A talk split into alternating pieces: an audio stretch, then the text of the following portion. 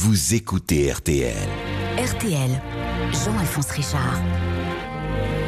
Bonjour, très heureux de vous retrouver dans Confidentiel, une heure où nous allons repartir dans le sillage d'une personnalité pour explorer son chemin secret, essayer de saisir ce qui se cache derrière cette silhouette, cette ombre, pourrait-on dire aujourd'hui, de cet homme qui toute sa vie aura joué à cache-cache avec lui-même, travestissant son apparence, perdant la mémoire, cachant son regard derrière des lunettes noires. Karl Lagerfeld, c'est lui que nous allons suivre aujourd'hui. Karl Lagerfeld aura ainsi passé son temps à brouiller les pistes au point que personne n'est vraiment parvenu à cerner le personnage, envolé comme un oiseau rare dès lors qu'on croyait l'avoir attrapé. On en parle en fin d'émission avec notre invité Raphaël Baquet. Les secrets de Karl Lagerfeld, le dernier empereur, dans Confidentiel, c'est tout de suite sur RTL. Confidentiel Karl Lagerfeld sur RTL. Jean-Alphonse Richard. Je ne veux pas être une réalité dans la vie des autres. Je veux être comme une apparition. Apparaît, ça disparaît. Je ne veux pas avoir de réalité et de poids dans la vie de qui que ce soit, puisque je ne désire pas ça dans la mienne. Ça, c'est le secret de l'histoire, mon ami. Karl Lagerfeld n'a jamais été l'arrogant Kaiser de la mode, un aristocrate empâté portant un monocle, ou encore ce dandy à catogan au corps de petit garçon. Sous ses masques successifs, il ne cherchait pas à se cacher, il voulait juste ignorer qui il était vraiment.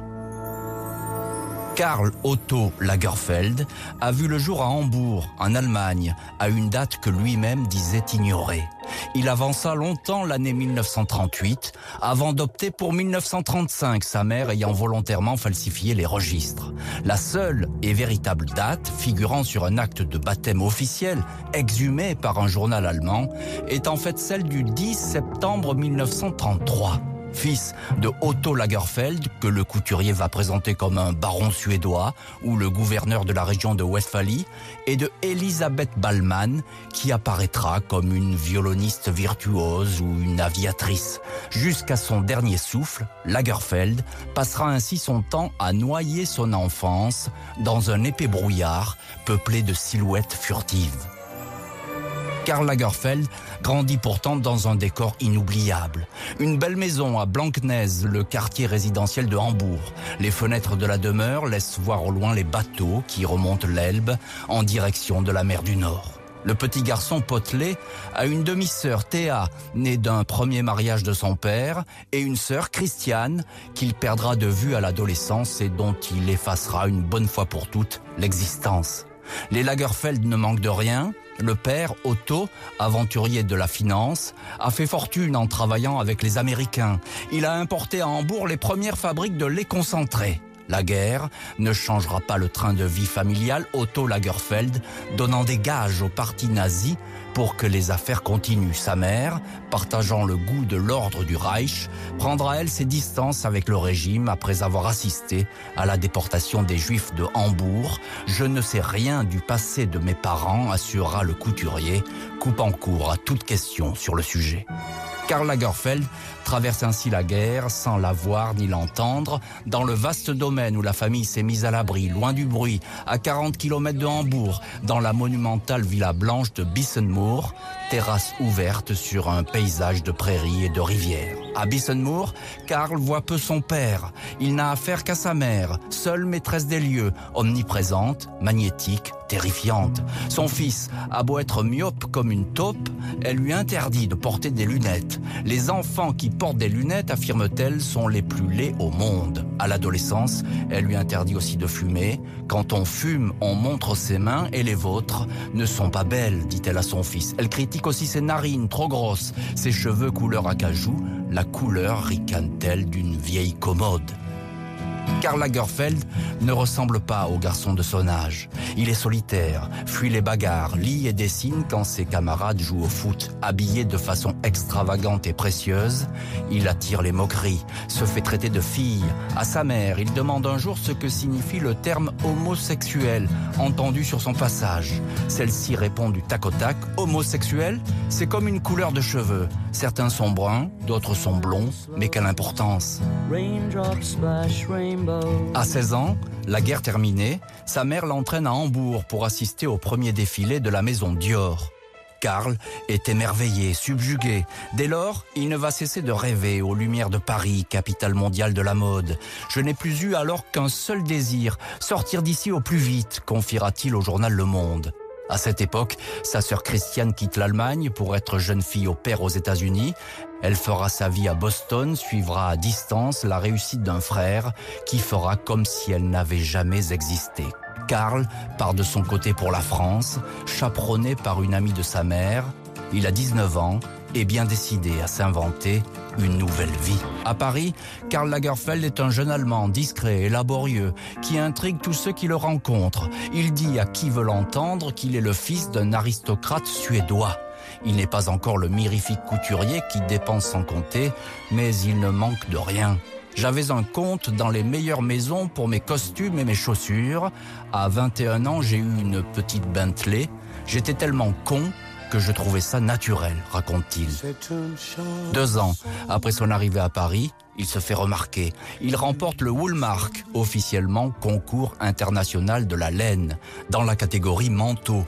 Comme le jury ne le croit pas capable d'un tel exploit, il lui est demandé de remonter pièce après pièce le fameux manteau devant un huissier de justice. L'autre vainqueur du concours, catégorie robe, est un certain Yves Saint-Laurent. Les deux hommes qui feront bientôt la pluie et le beau temps sur la mode ne vont plus se perdre de vue, faux jumeaux ou frères ennemis pour une presse qui prendra un malin plaisir à les opposer. Karl Lagerfeld fait ses premiers pas dans les grandes maisons parisiennes. Pierre Balmain, Jean Patou, Chloé. À 32 ans, il se met à son compte, styliste indépendant. Il dirige la ligne de prêt-à-porter de Fendi. Aux cinq filles Fendi qui sont venues le chercher depuis Rome, il a répondu d'accord à condition de s'amuser pour tout révolutionner. Lagerfeld est alors inconnu du grand public, dans l'ombre d'un Saint-Laurent qui commence à rayonner sur les Sixties et à bâtir un empire. Les deux hommes ont un jour consulté une voyante rue de Maubeuge. À Saint-Laurent, elle a prédit un succès fulgurant mais qui se termine vite. À Karl, elle a annoncé le contraire, il faudra qu'il attende. Tout commencera pour lui quand ça se terminera pour les autres. Pour le moment, on ne sait pas si ce Lagerfeld a du génie, même s'il est un dessinateur hors pair, mais tout le monde salue le bourreau de travail. Karl a l'énergie et la force de 25 éléphants, dit une critique de mode. Lagerfeld n'est pas un créateur, c'est un mercenaire, répond celui qui ne l'aime pas, Pierre Berger, le mentor de Saint-Laurent. En ces années 60-70, Karl Lagerfeld, créateur de l'ombre, courtisé et très bien payé, passe ses étés à Saint-Tropez, le nouveau rendez-vous de la jet set. Il ne boit que du coca, ne fume pas et n'a aucune relation amoureuse, en l'occurrence aucun compagnon déclaré. J'admire les gens qui se détruisent, mais moi, j'ai un instinct de préservation qui dépasse tout. Je n'ai jamais fumé, jamais bu d'alcool, jamais pris de drogue, dit-il. Ce Lagerfeld aime bronzer en solitaire et se façonner un corps de lutteur de foire, en levant matin et soir des poids et des haltères. Garçon musclé et riche qui sillonne la capitale dans sa Rolls décapotable, figure de la nuit parisienne qui fait partie des habitués du 7, le club le plus in du moment. L'endroit a beau être sulfureux, propice aux rencontres fugitives dans la pénombre des alcôves, le prince Karl reste ici un simple observateur trônant au milieu d'une faune de jeunes gens. Quand l'un d'eux lui propose parfois de le suivre, il dégaine cette réponse toute prête. Non, merci, j'ai ce qu'il faut, mais je ne m'en sers pas. Karl Lagerfeld dépense sans compter. Il loue pour des artistes, des mannequins ou des amis des appartements, paye les notes de restaurant, d'hôtel, de blanchisserie ou de taxi. Une façon peut-être de se faire aimer, lui qui ne s'excuse jamais. Lagerfeld est alors le plus célèbre des inconnus. Il a déjà 37 ans et sa photo ne s'affiche pas dans les magazines. Le pape du pop art, Andy Warhol, débarque à Paris, mais il n'a jamais entendu parler de cet Allemand qui pourtant capte toute son attention.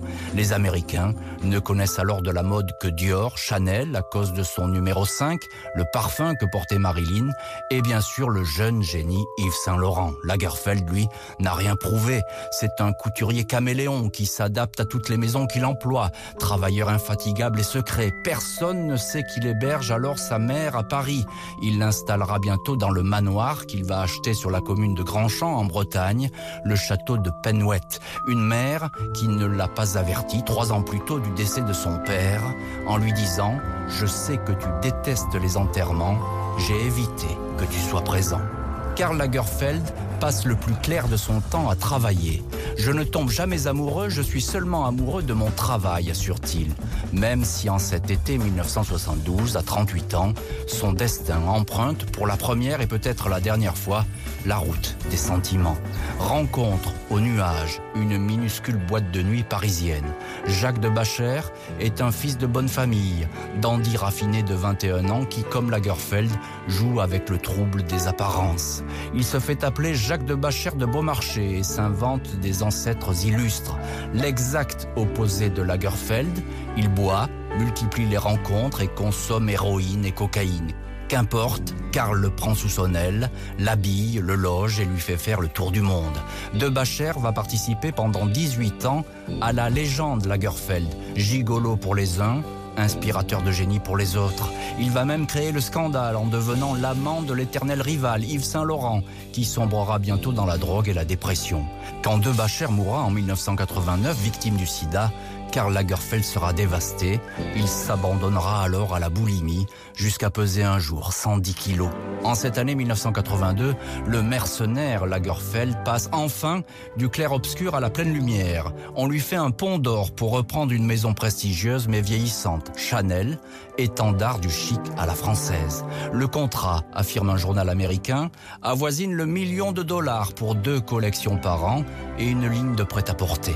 Chanel ne fait pas seulement la fortune de Karl Lagerfeld, la marque lui donne des lettres de noblesse, rend son nom célèbre dans le monde entier, lui offre sur un plateau d'argent un surnom d'empereur prussien, le Kaiser.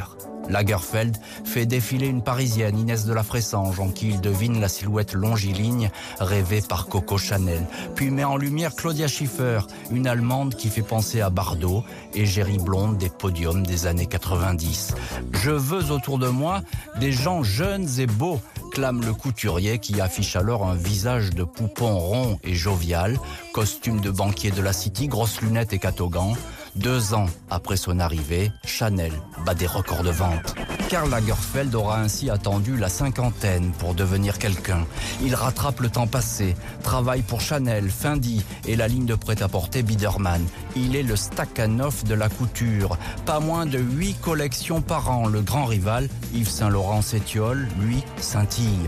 Lagerfeld le mirifique. L'argent lui glisse entre les mains.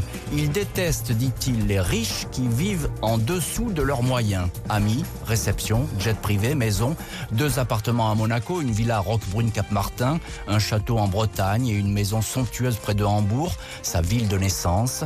Il a rebaptisé cette demeure la villa Jaco en hommage à son amour disparu, Jacques de Bacher. Il regrettera ce retour aux sources. Il ne dormira en tout et pour tout que dix nuits dans ce palais bucolique. RTL. Confidentiel Karl Lagerfeld, Jean-Alphonse Richard. Démodé, pas démodé, vous savez. Hein la mode et la musique, c'est identique. On peut créer sa petite musique euh, de chambre soi-même. Et c'est pour ça que je trouve que mode et musique, pas parce que ça commence tous les deux par un M, c'est des choses qui vont très très bien ensemble. Parce que la musique aussi, elle exprime son époque. Qu'est-ce que vous pensez de, de l'époque baroque s'il n'y avait pas la musique baroque? À l'aube des années 2000, le nom de Lagerfeld quitte pour quelques mois les pages des journaux de mode pour celles des affaires judiciaires. Le Kaiser est rattrapé par le fisc. Il y a quelques années, Bernadette Chirac, admiratrice du couturier, lui a obtenu un dégrèvement, cette fois le fisc perquisitionne son appartement parisien et lui réclame des dizaines de millions d'euros. L'ardoise a été réduite après intervention du ministre des Finances, Dominique Strauss-Kahn, mais Lagerfeld est bel et bien obligé de se séparer des joyaux de sa couronne d'empereur. Une partie de son mobilier, sa collection de 700 toiles de maître qui a elle seule à l'allure d'un petit musée, ou encore le château breton de Penouette et son parc à la française, où la reine-mère d'Angleterre est venue prendre le thé. Karl Lagerfeld survit au fisc et aux caprices de la mode. Au plus l'âge avance, au plus la réussite est au rendez-vous. À l'aube de ses 70 ans, il s'offre une ultime métamorphose. En un an, il perd 42 kilos, porte désormais une panoplie qui va le protéger contre les années qui viennent. Un col amidonné qui masque les rides de son cou, des lunettes noires pour ne pas montrer son regard de chien battu, des mitaines de cuir pour cacher ses taches de vieillesse, ses cheveux blanchis pour ressembler à ceux de sa mère. Il déclare à qui veut l'entendre que sa seule ambition dans la vie est de pouvoir entrer dans des jeans de taille 28. Il est bien plus qu'un couturier courtisé et célèbre, il est devenu une rockstar, une espèce de Iggy Pop de la couture qui demande à des japonaises surexcitées à l'aéroport de Tokyo de ne pas lui pincer les fesses, collectionne les téléphones dernier cri et pose dans les magazines avec le seul être ayant accès à son lit, Choupette, sa chatte birmane. Lui qui pendant 60 ans a chassé la frivolité se délecte de ce bouillonnement. Je m'aperçois en fait que j'aime ça, dit-il, c'est très flatteur et très amusant. Karl Lagerfeld a une taille de jeune homme, mais il sait pertinemment qu'aucun artifice ne pourra entraver la marche du temps. Il lui arrive de se rassurer en énumérant les âges auxquels sont morts ses ancêtres. 98 et 100 ans pour ses grands-parents, presque 90 pour son père, 82 ans pour sa mère, morte presque par accident en voulant sauver les apparences, alors que le médecin lui avait demandé de rester au lit, Elisabeth s'était levée pour se coiffer afin de le recevoir, s'effondrant avec un chignon parfait. Lagerfeld continue lui à courir la planète comme s'il avait 20 ans. Il répète à qui veut l'entendre qu'il se sent mieux dans sa peau aujourd'hui que quand il était jeune. En 2015, il a été diagnostiqué d'un cancer de la prostate, mais il n'a rien montré, rien dit. Seul son homme de confiance, Sébastien Jondot, est alors au courant de la maladie. Trois ans plus tard, pour la première fois de sa vie, les forces lui manquent. Au mois de janvier 2018, il apparaît plus pâle et plus fatigué qu'à l'habitude. Il est excédé par les rumeurs, vient à la télévision pour taper sur la table et dire qu'il est toujours vivant. Les mois passent, Lagerfeld se montre de moins en moins en public. Je souhaite être une apparition. J'apparais, je disparais, a-t-il toujours répété. Début décembre, il est à New York. On le voit s'appuyer sur son filleul Hudson Chronic, 10 ans, fils de l'un de ses mannequins vedettes. Un mois plus tard, le 22 janvier 2019, il est absent au défilé Chanel. Il n'en avait raté aucun depuis 36 ans. Le lundi 18 février, il s'éteint à 85 ans dans une chambre de l'hôpital américain de Neuilly. Plutôt mourir que d'être enterré, disait Karl Lagerfeld. Les cendres du dernier empereur de la mode seront ainsi mêlées à celles de son amant terrible, Jacques de Bacher, et à celles de sa mère chérie, Elisabeth, deux ombres intimes, les seules à avoir connu son vrai visage. Confidentiel Karl Lagerfeld sur RTL. Jean-Alphonse Richard. Bonjour Raphaël Baquet. Bonjour. Vous êtes journaliste au Monde et vous connaissez euh, très bien la trajectoire Lagerfeld. Vous avez signé toute une série de papiers très intéressants euh, dans le Monde, les visages de Karl Lagerfeld papier très documenté. Vous êtes également l'auteur de Kaiser Karl chez Albin Michel. Alors, vous avez rencontré quelques semaines, je crois, avant qu'il ne meure, euh, et à plusieurs reprises, le Kaiser, c'est comme ça qu'on peut l'appeler, même si sans doute c'est un peu réducteur. C'est pas forcément euh, l'autorité qui prévaut chez lui, même si on le pense. En fait, c'est un surnom que lui a donné la presse américaine, et c'est vrai que ça hum, illustre le poids et le pouvoir qu'il a eu non seulement au sein de la mode, mais au sein de cette industrie du luxe. Hein. Il était quand même très puissant. Quand on a un pied chez Chanel et un pied chez LVMH, autant vous dire que C'est- on, vu. règne vraiment. C'est du jamais C'est vu. du jamais vu. Hein, c'est du jamais vu. Alors impossible évidemment euh, dans ce confidentiel et on, on l'a raconté euh, dans le récit, impossible de parler de Karl Lagerfeld sans évoquer euh, sa mère qui est à la fois alors je, je comprends pas très bien mais son âme damnée mais aussi son amour, son double, je ne sais pas. Oui, c'est une mère tout à fait particulière. Elle est clairement castratrice, donc vraiment euh, très autoritaire, et en même temps, elle est son soutien indéfectible. C'est un homme qui a eu peu d'amour. hein. Il a eu un compagnon, il a eu, on peut pas dire qu'il ait eu une vie euh, sexuelle et sentimentale très riche.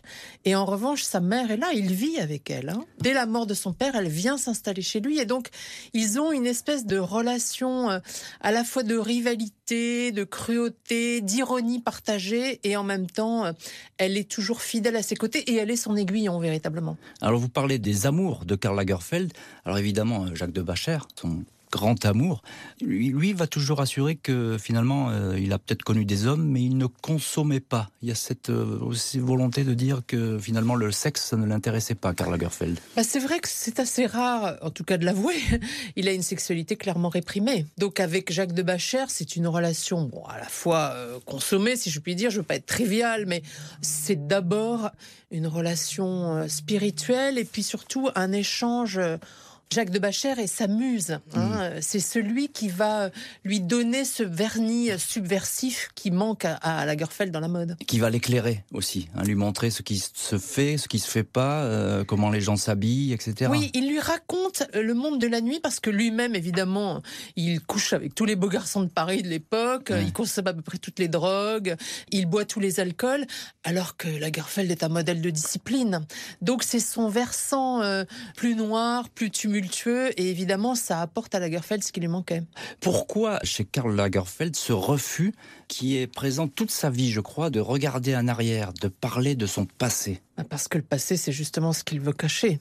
C'est quand même un homme qui naît en 1933, donc au moment de l'avènement d'Hitler, au cœur de l'Allemagne. Son père est un grand industriel. Il va euh, totalement collaborer avec les nazis et notamment fournir la Wehrmacht hein, pendant la Mhm. guerre, euh, en les concentrer. Et ça, c'est le passage noir du passé de Lagerfeld que Lagerfeld s'efforce vraiment un de cacher. C'est un tabou. Et c'est un secret partagé d'ailleurs avec sa mère. Ouais. Il faut bien voir que quand Lagerfeld arrive à Paris, on dit encore les boches. Et donc, pendant très longtemps, il va gommer ses racines allemandes. Euh, Si vous entendez, d'ailleurs, c'est très intéressant d'entendre ses toutes premières interviews euh, à la radio. Et il a moins d'accent allemand qu'il ne l'aura après. Ça, donc il essaie de le Donc, gommer. Il le gomme, et d'ailleurs avec beaucoup de succès. Il dit partout que son père est suédois ou danois. Il change d'ailleurs à chaque fois de version. Et il ne va assumer euh, ses racines germaniques que bien après. Alors c'est ça, parce que lui, il va s'inventer aussi une vie ou peut-être des vies. Est-ce que Karl Lagerfeld cultive le mensonge ou le secret? Le mensonge est une bonne façon de garder ses secrets. Et Lagerfeld est un roi de la communication. D'abord, vous vous en souvenez, il racontait avec beaucoup de verve toutes les histoires, même la façon dont il met en scène sa mère, il la réinvente complètement. hein. Tout à fait. Il n'y a pas une version qui ressemble à une autre. Et évidemment, quand vous racontez des histoires avec talent, finalement, on s'arrête à ce que vous offrez. On ne va pas chercher plus loin. Et c'est ce qui s'est passé pendant très longtemps. J'ai été très surprise de voir qu'il y avait eu très peu d'enquêtes sur des choses élémentaires comme son enfance ou même comme son âge. Il a changé trois fois de date de naissance. C'est ça. C'est quand même incroyable et inédit.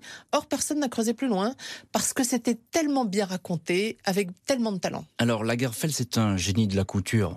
C'est un génie tardif. Et on a presque l'impression avec lui qu'il avait finalement peur d'être célèbre, comme ça, d'être reconnu. euh, En vérité, ce n'est pas vraiment un génie de la couture, car il ne restera rien qu'il ait créé.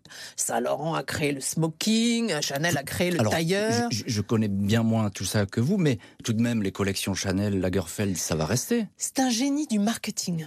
Euh, C'est ça qui est intéressant chez lui. Il comprend l'industrialisation et la mondialisation du luxe. Et donc, ce qu'il va faire, c'est être capable de communiquer, de s'adresser au plus grand nombre, de participer à la massification, si vous voulez, du goût. Or, il ne crée pas en tant que tel, mais il est le meilleur pour diffuser ce qu'est la mode. Et il ne crée pas euh, au point que lorsqu'il va lancer sa première collection Chanel, on va dire ben, c'est copier-coller avec Coco Chanel finalement. oui, d'ailleurs, il se contente, enfin, il se contente, je dis ça sans mépris bien sûr, mais de réinventer ce qu'est Chanel. C'est-à-dire que il euh, raccourcit les jupes, il ouvre les petits boléros, euh, il grossit les, bijoux, mais ça reste l'esprit Chanel. Et c'est elle qui invente Chanel, ah, Coco Chanel. Lui, il l'a fait perdurer dans le temps. Il l'a fait perdurer. Est-ce que c'est un homme d'argent, Lagerfeld? C'est un homme en tout cas qui a toujours été riche et qui a toujours voulu le rester. Et donc, euh, il a multiplié les contrats tout au long de sa vie. C'est un énorme travailleur. Quand on voit ses journées, c'est incroyable. Il commence à 5 heures du matin, il dessine toute la journée, pas seulement pour Chanel, pour Fendi, pour Zara, pour des milliers de contrats. Et il est payé très très cher. Et il trouve important de pouvoir vivre comme un seigneur, comme un aristocrate de l'ancien temps et d'entretenir autour de lui une cour. Une cour. Il a vraiment entretenu au moins une vingtaine de personnes tout au long de sa vie. Et je ne parle pas d'entretenir une entreprise, hein, d'entretenir vraiment des fidèles, euh, des amis, euh, des gens qui l'inspirent, qui lui parlent, qui dînent avec lui le soir. Et vous qui l'avez rencontré, euh, encore une fois, à plusieurs reprises pour votre série d'articles dans Le Monde, qui était-il, Karl Lagerfeld? Comment vous est-il apparu simplement? Ah, D'abord, je l'ai connu à la fin de sa vie, alors évidemment. Et en plus, comme j'enquêtais sur lui, il était... Réticent? Ah oui, il était inquiet. Et donc, notre première rencontre a été une sorte de joute, si vous voulez. J'ai très vite compris d'ailleurs que son souci majeur était de ne pas parler de son enfance dans l'Allemagne. À ce point-là. Ah, mais c'était vraiment son tabou. Il ne voulait pas aborder l'Allemagne nazie. C'était vraiment évidemment quelque chose qu'il voulait euh, garder caché. Or, il savait que j'étais allée à Hambourg, que j'avais retrouvé des amis d'enfance. Il savait tout ça. Et donc, à chaque fois que j'approchais du sujet délicat, si vous voulez, il me posait des cols jusqu'à ce qu'évidemment je sèche une façon de prendre le pouvoir sur moi, hein, la domination donc c'était très euh, particulier. En même temps, il était impressionnant physiquement. Il avait quand même une espèce d'allure incroyable. On a l'impression d'être avec euh, un aristocrate du XVIIIe siècle. Et en même temps, avec d'énormes bagues, ses gants, si vous voulez. Il était sur la crête entre le ridicule et l'impressionnant. Est-ce que vous savez à l'époque qu'il est malade? Oui, je le sais déjà parce que les rumeurs courent. Et lui-même, je le vois bien, euh, il est affaibli. Alors certes, il a déjà 80 ans, mais quand même, on voit bien qu'il marche avec difficulté. Il masque tout ça avec beaucoup d'élégance d'ailleurs, hein, parce que il arrive, la main appuyée négligemment sur son garde du corps. Mais en fait, c'est comme une canne, hein, si vous voulez. Et il fait très attention. Il est maquillé, donc je le vois. Évidemment, je vois tout ça. Secret de la maladie et puis secret qui va presque entourer sa mort, si je puis dire, puisqu'il va vouloir mourir seul, c'est ça? Oui, je pense que jusqu'au bout, il a cru qu'il ne mourrait pas. c'est bah, évidemment bon, c'est l'espoir humain depuis la nuit des temps, mais jusqu'au bout, il a pensé qu'il pourrait quand même vivre encore un peu. Et donc, euh, c'est vrai qu'il est, il s'est retrouvé seul. Cet homme si célèbre dans le monde entier est mort seul avec son garde du corps dans une chambre d'hôpital, en pensant sans doute qu'il allait encore pouvoir se réveiller le lendemain. Merci beaucoup Raphaël Baquet de nous avoir parlé de Karl Lagerfeld et de ses secrets. Merci à l'équipe de l'émission, Justine Vignot à la préparation, Sébastien Dudouis à la réalisation. La semaine prochaine, l'enfant prodige de la télé brûlé au soleil de la célébrité, un inédit confidentiel, Jean-Luc Delarue. Vous écoutez RTL.